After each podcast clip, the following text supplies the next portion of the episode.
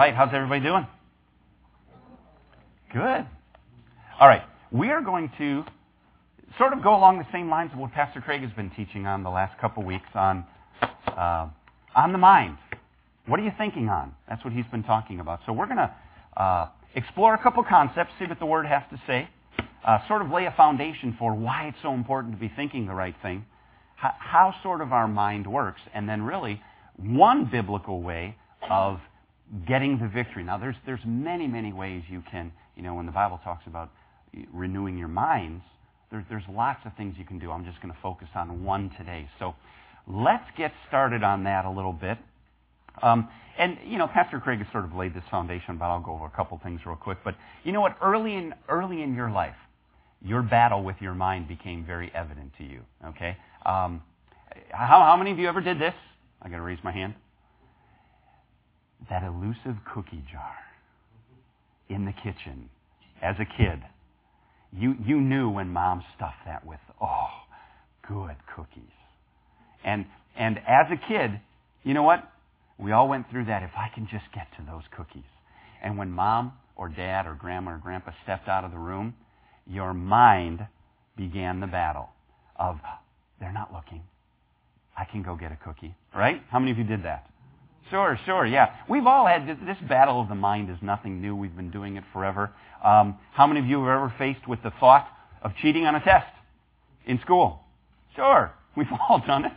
We've all done it. Uh, how many of you were ever in a store as a kid? I know uh, as a kid, oh, shame on me for ever even trying this. But, you know, I didn't have money to get that little toy I wanted. And I thought, you know what? Nobody's really watching. I could just stick that thing in my jacket right now, right? We, those thoughts come into your mind whether you are good or bad. I mean, we have all battled those things. And the unfortunate thing is the consequences of not maintaining your thought life, the consequences get severely worse as you get older. Okay? Taking that cookie may involve being, you know, uh, you, no cookies for a few weeks may be the penalty, or you know your hand may get a little bit sore after mom caught you taking those cookies because you, you get hit by, hit on the hand or something. But as we get older, the consequences for our unmaintained uh, thought life, not renewing that mind, can get worse and worse and worse, especially into your, into your adult years. In fact, I mean we're well aware of the people putting the wrong things on their mind and the consequences it's caused in this in this country, in this world. Look at the hatred that's going on. The hatred that is going on amongst cultures. And most people don't know why they're fighting, right? Um, when we had all of the racial issues, I mean, unfortunately they still exist, but when they were around years and years and years ago, I mean, it was just hatred that was passed down from generation to generation. And most young kids that grew to be adults, they, they, they didn't really understand their hatred. Why on earth am I hating these people that live down the road from me? It was just people that that, inability for people to maintain their thought life and get their mind under control has caused hatred. Uh, relationships have failed. You know, uh, I know I've had situations in my family. Relationships have failed because of what people thought in their minds, and they didn't get that under control. And you know, especially nowadays with our very um, consuming, gotta have it society. There is so much coveting going on in, our in our regions and in our country. Not just coveting what people have, coveting lifestyles. Listen, there would be no reason why all this trash is on television if people weren't thinking about that in their minds, right? That, oh, if I could be like that superstar, if I could be like that movie star, if I could get myself stuck in a, a house with a bunch of strangers for 20 days on a television show, if, if, if those thoughts weren't entertaining, if they would get their thought life under control, they would never even consider those outcomes or behaviors, right? So the thought life is something that's critical to all of us. And whether we face it or not, and whether you come to terms of the importance of your thought life, it is going to impact your life for good or for bad. The Bible says in Psalms 23, I'm sorry, in Proverbs 23, verse 7, uh, the, the mind is really the, the forerunner for everything, every action we take. Proverbs 23, verse 7 says, For as he, or for as a man thinks in his heart, so is he. And if you are honest with yourself, every action you've taken, every reaction you've taken, every uh, outcome you've established was because you were thinking on that. You, you thought about it in your mind, and that caused an outcome. And we got to make sure that we're thinking the right things, okay? Because the Bible is very specific. There are actions that occur as, as a direct result of our thoughts. Uh, Romans 8, verse 5. Romans 8, verse 5. I'm going to read that from the Amplified. It says, For those who are according to the flesh and are controlled by its unholy desires. So, so here's the key. People who are living by the flesh and controlled by their unholy desires, there's a reason why they're that way. The next phrase says, um, because they set their minds on and pursue after these things which gratify the flesh. So the reason these things occur is because the mind has been set on that. You don't just do actions by accident. You don't just suddenly go rob a bank. You don't just suddenly destroy a relationship with someone close to you. You, you, you don't just suddenly make a poor decision. No, you've been thinking on those things and then it causes an action. Does that make sense to everyone? To keep it at a very simplistic level? That, that's very true. So, and it goes on to say, uh, uh, then in 2 Corinthians, you know, we know this, uh, for we walk not after the flesh, we are not carrying on. 2 Corinthians 10.45 from the Amplified. For though we walk or live in the flesh, we are not carrying on our warfare according to the flesh and using mere human weapons. Everyone's familiar with this. For the weapons of our warfare are not carnal, but they are mighty through God to the pulling down of strongholds, casting down imaginations. Now, a lot of people have misrepresented that verse of Scripture to mean we need to cast down the strongholds of the devil. Well, no, that the devil's already been cast down. Jesus did that job. We can't go back and do a better job of that. Jesus already brought the devil down. What they're talking about there is the strongholds in the mind. And it goes on to even say strongholds and imaginations. So the things you imagine in your mind. How many of you have ever been in a situation where, for whatever reason, something was not what you expected it to be, and, and you were going to receive the outcome of something in a few days, and your mind just played all these different scenarios of what could go wrong? Right? That's an imagination. You were imagining something that hadn't occurred yet. That was an, it wasn't proof. It was just an imagination. And hey, at a, at a young age, we're taught to use our imagination, right? And, and the devil's not dumb. We know, he knows as kids, we've developed that tool to imagine. And when you imagine, you can begin to imagine poor outcomes in your life that never cease to exist. And how many of you have ever worried yourself sick about something that never happened? It never happened. But for those few days, you kept imagining these things. You know, and that's why the Bible says you need to cast down those imaginations. So we're going to talk today about, all right, the thought life is very important. I need to renew my mind. You know, as the Bible says, and as a man thinks in his heart, so is he. I better get, better get a grasp on this thinking thing because this thinking thing is going to control every action I have to take. So we're going to focus on that today. Okay, so how do, how do I do this? How do I cast down imaginations? How do I get myself thinking the right way according to the, what, what the Bible says? Because the devil is well aware of this little powerful, powerful thing we have called the thought life. In fact, he was the one who messed up big time in the beginning because of his thought life. Um, go with me to Isaiah 14. See, our enemy, although he's defeated, he's smart. He's a deceiver. That's, that's his only tool is deception. He has no power.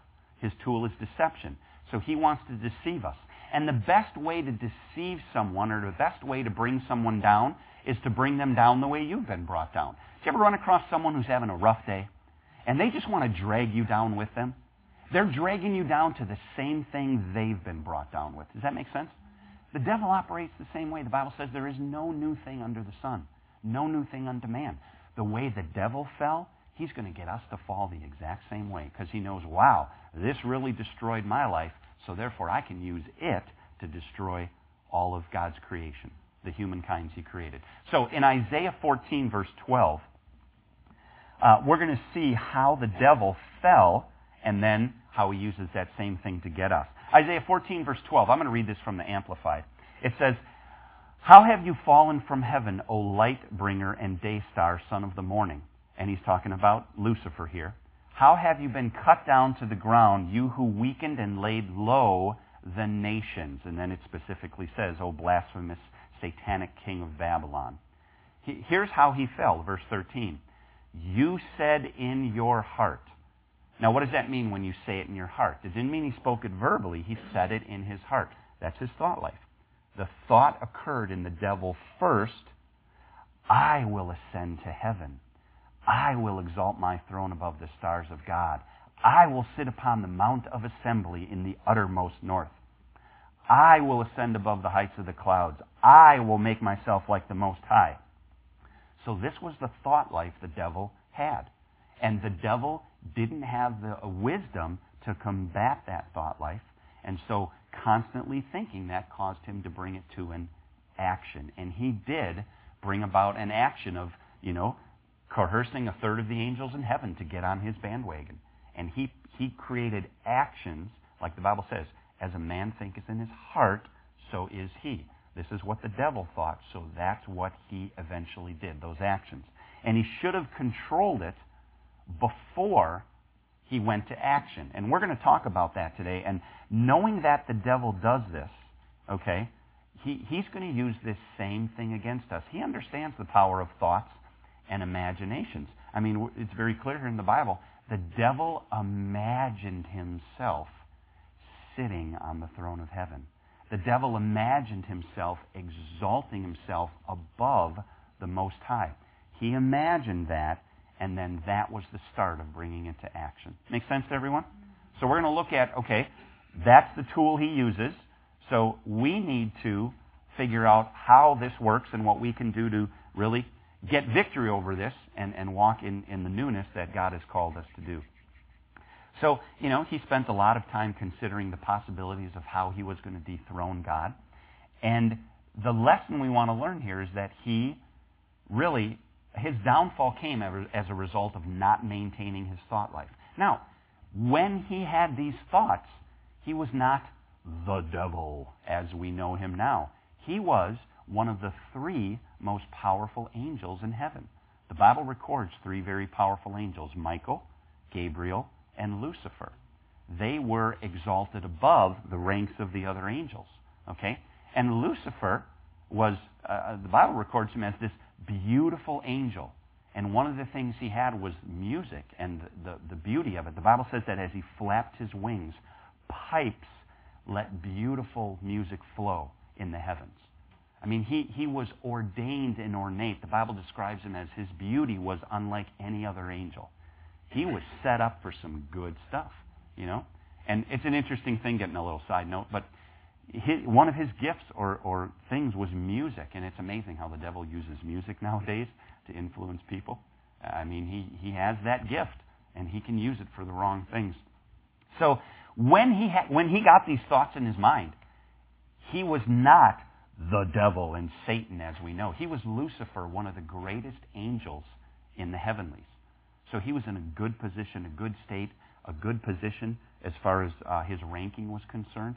Those thoughts came to him when he was a great angel. So it's not as if those thoughts came when he was evil. Those thoughts came when he was good. So what we need to do is knowing that he has that understanding of maintaining your thought life as not maintaining your thought life as the beginning of bringing people down. We have to understand how, how we maintain our thought life. So a couple more verses of Scripture. Um, go to 2 Corinthians chapter 10, verse 5. We get an indication of uh, what we need to do in these areas uh, of our thought life. And in 2 Corinthians 10, verse 5, it says, So we cast down imaginations and every high thing that exalts itself against the knowledge of God, and bring into captivity, captivity every thought unto the obedience of Christ. So we're familiar with this. We know we need to cast down imaginations. You know we need to bring, you know, those thoughts um, into captivity. You know, hold them hostage. But here's the interesting thing: we need to examine every thought, because the Bible says here, cast down imaginations and some high things no, every high thing that exalts itself against the knowledge of God, and bring into captivity every thought unto the obedience of Christ. So there is a discipline on our part if we're going to get the battle, uh, win the battle in this, that we really maintain every thought. So cast down imagines anything that exalts itself against the knowledge of God. What does that really mean? Any thought that comes to your mind that goes against what the Bible says about you, what the Bible says for you, and what the Bible says you can have. Okay? It doesn't matter what your situation looks like. What's the knowledge, the Word of God say? So it's important that we know the Word. And we'll, we'll talk about the, the strategies of that in a second. And bring into captivity every thought unto the obedience of Christ, meaning every thought needs to line up to what we have or what we are or what we can be in Christ Jesus. Okay? Because the devil wants us to realize all the bad. No, now that Jesus came to save us and redeemed us, and we've been bought and purchased, we have abilities that we can't even imagine on our own. And the devil doesn't want us to know those. He wants us to understand the curses of sin. He wants us to live in poverty. He wants us to live in sickness and lack and, and have those problems. So we need to be, like it says here, we need to just get our thought life under control for every single thought. And, and really think about that for a minute. That can be pretty daunting. Because how many times does just junk come into your head? You know, and all of a sudden, a minute later, you just kind of go, whoa, what was that all about? You know, and it's not as if we're bad people and think on these things. Just this junk comes into your head. But you've got to be diligent and you've got to be, well, the Bible says vigilant. Go to um, 1 Peter chapter 5, if you would. This is a really great verse of Scripture, and uh, I'm going to expound on a little bit that uh, Doug Jones, when he was here, laid the foundation for this. And, and I just want to give you a few more insights on, on how we begin to be vigilant. Vig, vigilant. Okay, 1 Peter chapter 5, verse 8. This is a really good section of Scripture that gives us the indication of how we win this battle of the thought life. It says, Be sober, be vigilant, because your adversary the devil, as a roaring lion, walketh about seeking whom he may devour. And then it goes on to say, and be, um, well, let's just stop there. That first verse, the word vigilant, actually, it, it, it implies, it's sort of a war term of to be ever on your guard. So when we're vigilant, we're ever on our guard. The opposite of vigilant is described in the, in the latter part of this verse, um, where it says, oh, it's, it's a little bit later on. Let me just say this. The opposite of vigilant would really be um, the opposite of sober, right? You ever seen someone who's, who's not sober and drunk? They're, they're really not on guard. They're not really aware of a lot of things that they're seeing. You know, they, they can get pretty much taken abuse. Uh, they take abuse. People can take advantage of them when they're drunk, right? So the opposite of being drunk is vigilant, being sober, being alert, being very attentive. And that's how the Bible describes we need to be with our thought life. We can't just let casual thoughts run around. We need to be vigilant of every thought that comes into our mind. Okay? So, why do we need to do this? Why does he say be vigilant? Because he says here, your adversary, the devil, as a roaring lion, walk about seeking whom he may devour. So that's, that's why we need to be vigilant, because the devil is like a lion out there looking for who he may devour. All right? Let me just turn to this verse in 2 Peter. I'm sorry, in 1 Peter. Okay. Um, then verse 9, it says, whom resisteth steadfast in the faith, knowing. Oh, I'm sorry, I jumped ahead of myself. Uh, verse 6. It says, Humble yourselves, therefore, under the mighty hand of God, that he may exalt you in due time. Casting all your care upon him, for he careth for you. Be sober, be vigilant. That's what I wanted to point out there. That, that, that word vigilant is just similar to being sober. And of course, we know the, we know the opposite of not being sober. Okay? But now let's look into the, the second part of verse 5. It says, um, wait a minute, I'm getting ahead of myself. Uh, yeah, verse 5. It says, Likewise, ye younger, submit yourselves to the elder, yea, all be subject one to another, and be clothed with humility, for God resists the proud and gives grace to the humble. Okay? Humble yourselves, therefore, under the mighty hand of God, that he may exalt you in due time. Be sober, verse 8, be sober, be vigilant, because your adversary, the devil, as a roaring lion, walketh about seeking whom he may devour. Uh, Doug Jones, if you remember when he was here, really quickly, he, he talked about this concept of humility. Okay? Humility, he sort of labeled it as the, the humility three step retiring from your way, withdrawing from your way, and yielding to God's way. That's what humility is. Humility is not like the world describes, where I'm going to make you eat humble pie. it's not this lowering of your stature by other people. Humility is you withdrawing from your way and yielding to what God would have you to do. Very simply, no matter what the situation is that you're going through, you withdraw from looking at the circumstances you're going through. You withdraw from basing your outcome on the symptoms in your body, and you yield to what the Bible says about you. So, for example, I don't care if my back hurts. I don't care if there's a throbbing pain. I'm not moved by the pain in my back. I withdraw my faith, my understanding, my outcome from what my back says, and I yield to what the Bible says about me. And the Bible says that it's by Jesus' stripes I've been healed. Make sense? At a very simple level, that's what that means to humility is walking in what the Word of God says about you, not what your situation shows you. All right? And so, in order to walk in humility, we need to, he compares it to being clothed with humility. So, if I had a jacket and I was to put a jacket on, you would know that I was wearing a jacket, right? And then if I take the jacket off, you would know I'm taking the jacket off, right? It's, it's very similar. You understanding whether you're humble or not is very, is very similar to that. You know whether you have a jacket on or whether you have a jacket off. It's, it's not that difficult. You don't have to have a, a, a degree in, in biology to understand whether someone's wearing a jacket or not. That's how easy it is to recognize whether you're walking in humility or not. Am I doing what the Bible says? Or am I doing what my feelings and my thoughts and my situation are dictating? Make sense? That, that's, that's, that is easy, simple, basic Bible humility 101. Am I doing what God says? Am I standing on what God says? Or am I doing what I feel, what I see, and what I think? And oftentimes it's those thoughts just make that even worse and worse and worse if we go down that trail. The devil, it says, is your, your adversary, the devil, as a roaring lion, walketh about seeking whom he may devour. He operates the same way. Again, the devil is not omniscient as God is omniscient. The devil's not all knowing. He can only react to what he sees and what he observes. When he observes you putting on that cloak of humility, in a sense, he sees that jacket on you, the devil goes on nuts. I can't touch him or her because they're being humble, yielding to God, God's hand is upon them. I can't touch them. But when we get out of humility and we let the situations and the thoughts and the, the things we see control us the way we feel, if it's healings in our body, the devil goes, aha, no cloak of humility. They're not wearing it. I can inflict more upon them because they're not standing on the promises of God's Word. Make sense?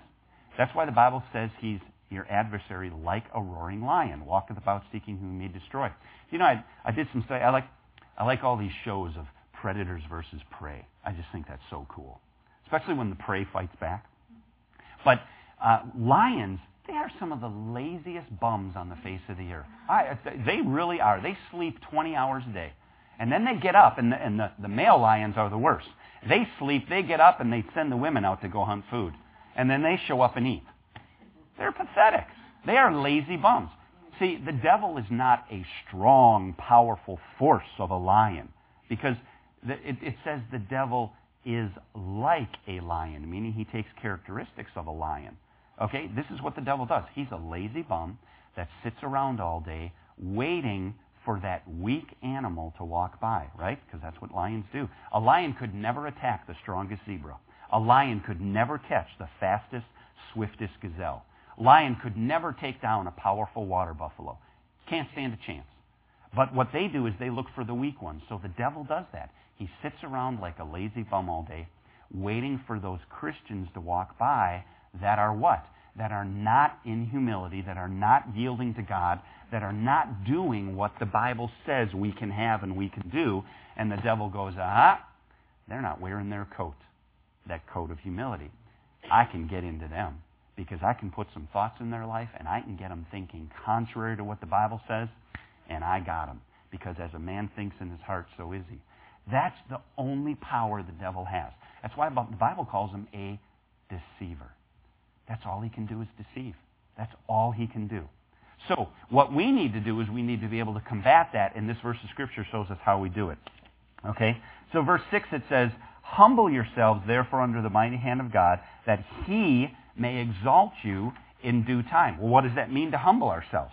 Humble means withdraw from your way of thinking and start thinking God's way.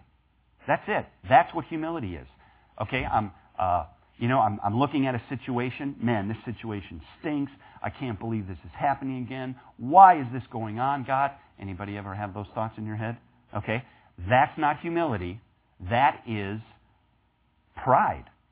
Pride is the opposite of humility. Pride is, I'm going to do it my way. I'm going to think my way. I'm going to react my way. And the Bible says, no, no, no, no, no, no. What does God say? And when you walk in humility, you get what verse 6, it says, 6 says, Humble yourselves, therefore, under the mighty hand of God. And what happens when you humble yourself? When you withdraw from your way and yield to God's way, He exalts you in due time. Okay?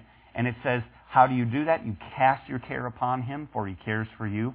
And now be sober, be vigilant, because your adversary, the devil, as a roaring lion, walketh about seeking whom he may devour. So it's interesting in verse 5. Let, let, there's some pretty harsh words that come out here. The end of verse 5 said, God resists the proud. God resists the proud. And you may think, whoa, God resists people? No way. And actually, he doesn't. That's just that the interpretation of that word. Because that same word shows up again in verse 9 when it's talking about how we relate to the devil with respect to our thought life. It says, resist him steadfast in the faith. So the same resisting that God does to those who don't walk in humility is the same kind of resisting we're supposed to do when the devil comes up against us.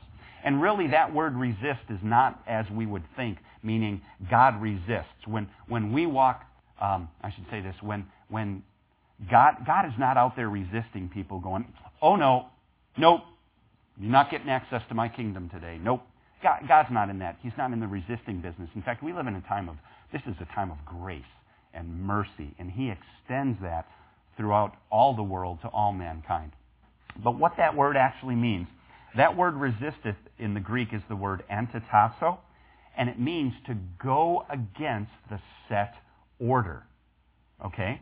It's, it's actually a military term. It means to go against the set order. So in verse 5, when the Bible says God resists the proud and gives grace to the humble, what it means is God goes against the set order established by the pride. Proudful. Okay? Let me, let me do this very simply. I've done this before. It makes a lot of sense, and then we'll go into how we actually do this. When you're walking in pride, you're doing it my way. I don't care what God says. I'm stubborn. I'm doing it my way. I think my way is best. My thinking. You right? Right? And God says, now wait a minute.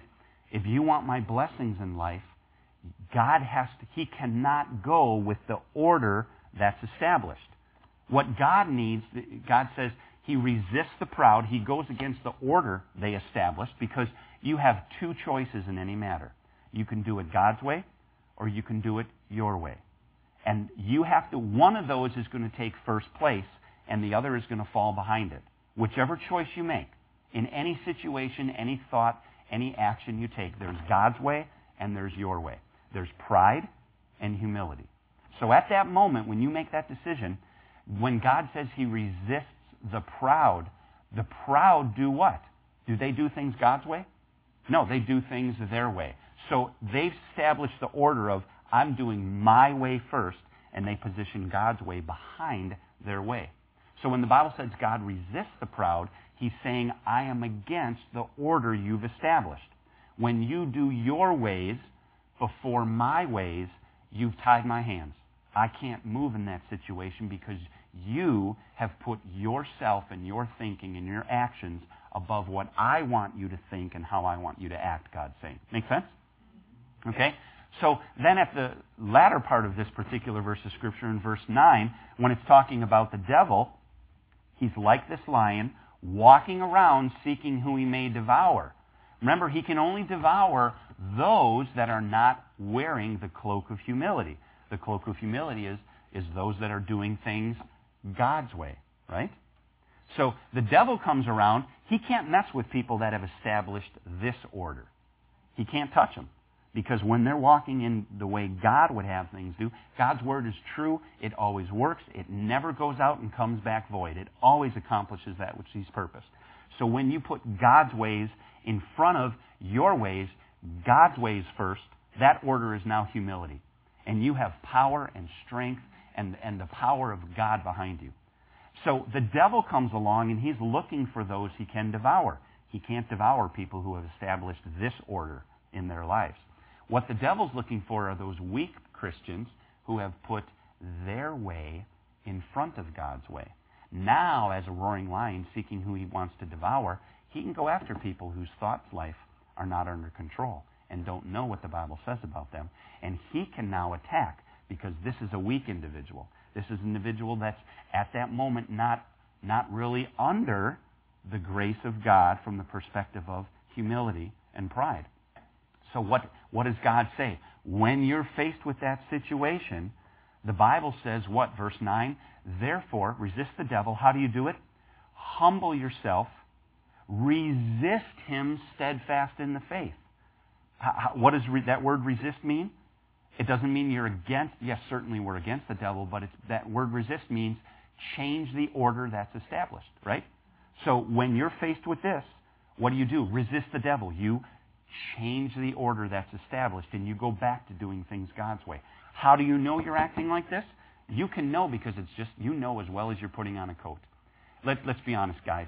We know when we're not listening to the Word of God. We know when we're getting a little too big in our britches. We know when we're getting a little too prideful. We know when we're being a little too stubborn, right? I mean, I, I know when I get an attitude and get upset about a situation in my life right? And I, and I, I start that, man, why is this happening again? Anybody gone down that road? Yeah, yeah, you've probably seen me on that road. I struggle with that every day, guys. But what, what we need to do is, I don't want the devil to see me in this situation, so what I, I resist him. Just as God resists the proud, he's against the order they've established. When we're in this situation, the, the, the very easy thing to do is, the Bible says, resist him.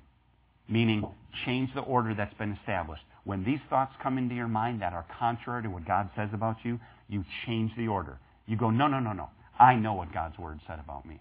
And it's that simple. You don't need to go on a 60 day fast. You don't need to pray for eight hours. You need to change your mind. How quickly can you change your mind? Snap your fingers. That's how quickly you can resist the devil. That's how quickly you can get out of pride and walk in humility. It's not something you have to take a 12 week class to do. It's not something, oh, I'll get the victory over this when I get to church on Sunday. No, no. Change your mind. It's that simple. It's, it's a matter of your thought life and changing your mind. Make sense?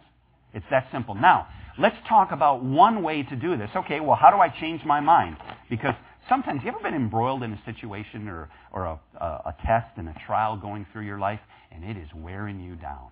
You are tired. You're worn out. Nothing just really seems to be getting better.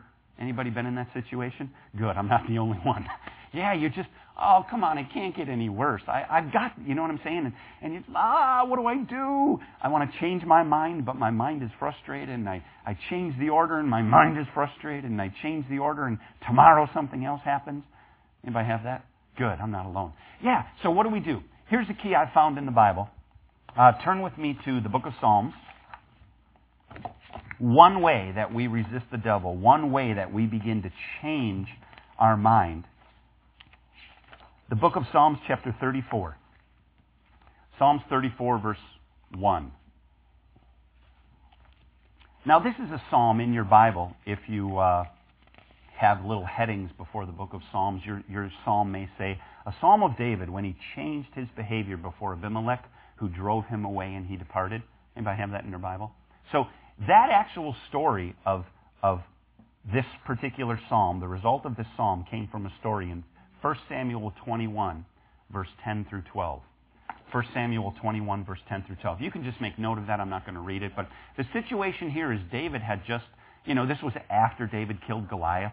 So the word was out that Saul kills his thousands, but David is ten thousands. David was this massive, mean, incre- not mean, but tough warrior.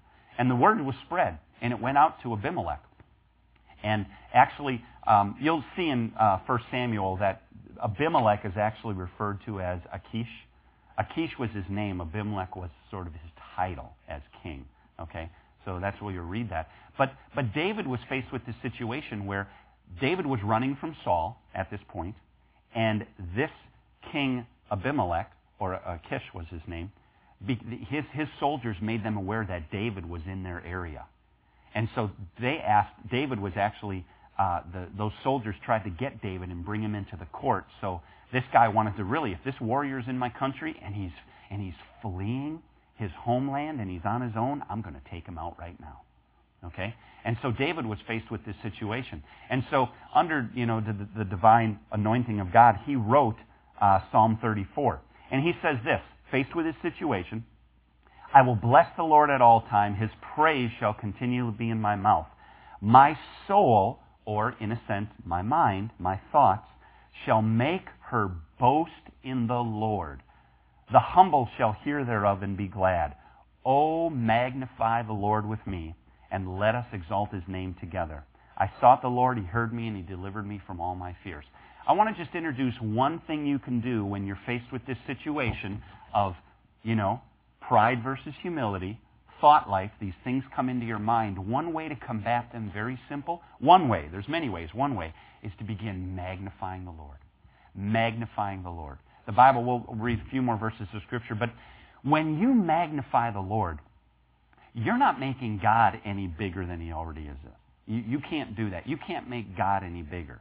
But when you magnify the Lord, you're making God bigger in your mind.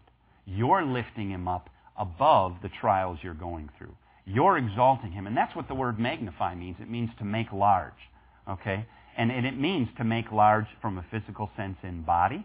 And that, that word in the Greek also, and in the Hebrew, talks about making large in the mind, if you look that up in the uh, concordances. So there's a place where you begin to magnify God in your mind. And what are you doing? You're making him bigger than any situation you're facing at that moment. And that's a key. That's a key. Uh, let's go to another one. Psalm 35, verse 26. Psalm 35, verse 26. Here's a situation, too, where again, David was fleeing from Saul. And the story goes on to say this. Uh, David is writing this psalm, and in verse chapter 35, verse 26, he says, Let them be ashamed and brought to confusion together that rejoice in my hurt. Let them be clothed with shame and dishonor that magnify themselves against me. Boy, that's Old Testament words, but that is very close to what we've been talking about. Because what happens? Shame, confusion, and dishonor happen when, when they did what? They magnified who? Themselves. So when they make their situation and they magnify their situation bigger than what God has, guess what happens? It brings shame, it brings dishonor, it brings confusion. How many of you have been in that situation? Because you made your little problem bigger than God. You magnified yourself instead of magnifying God.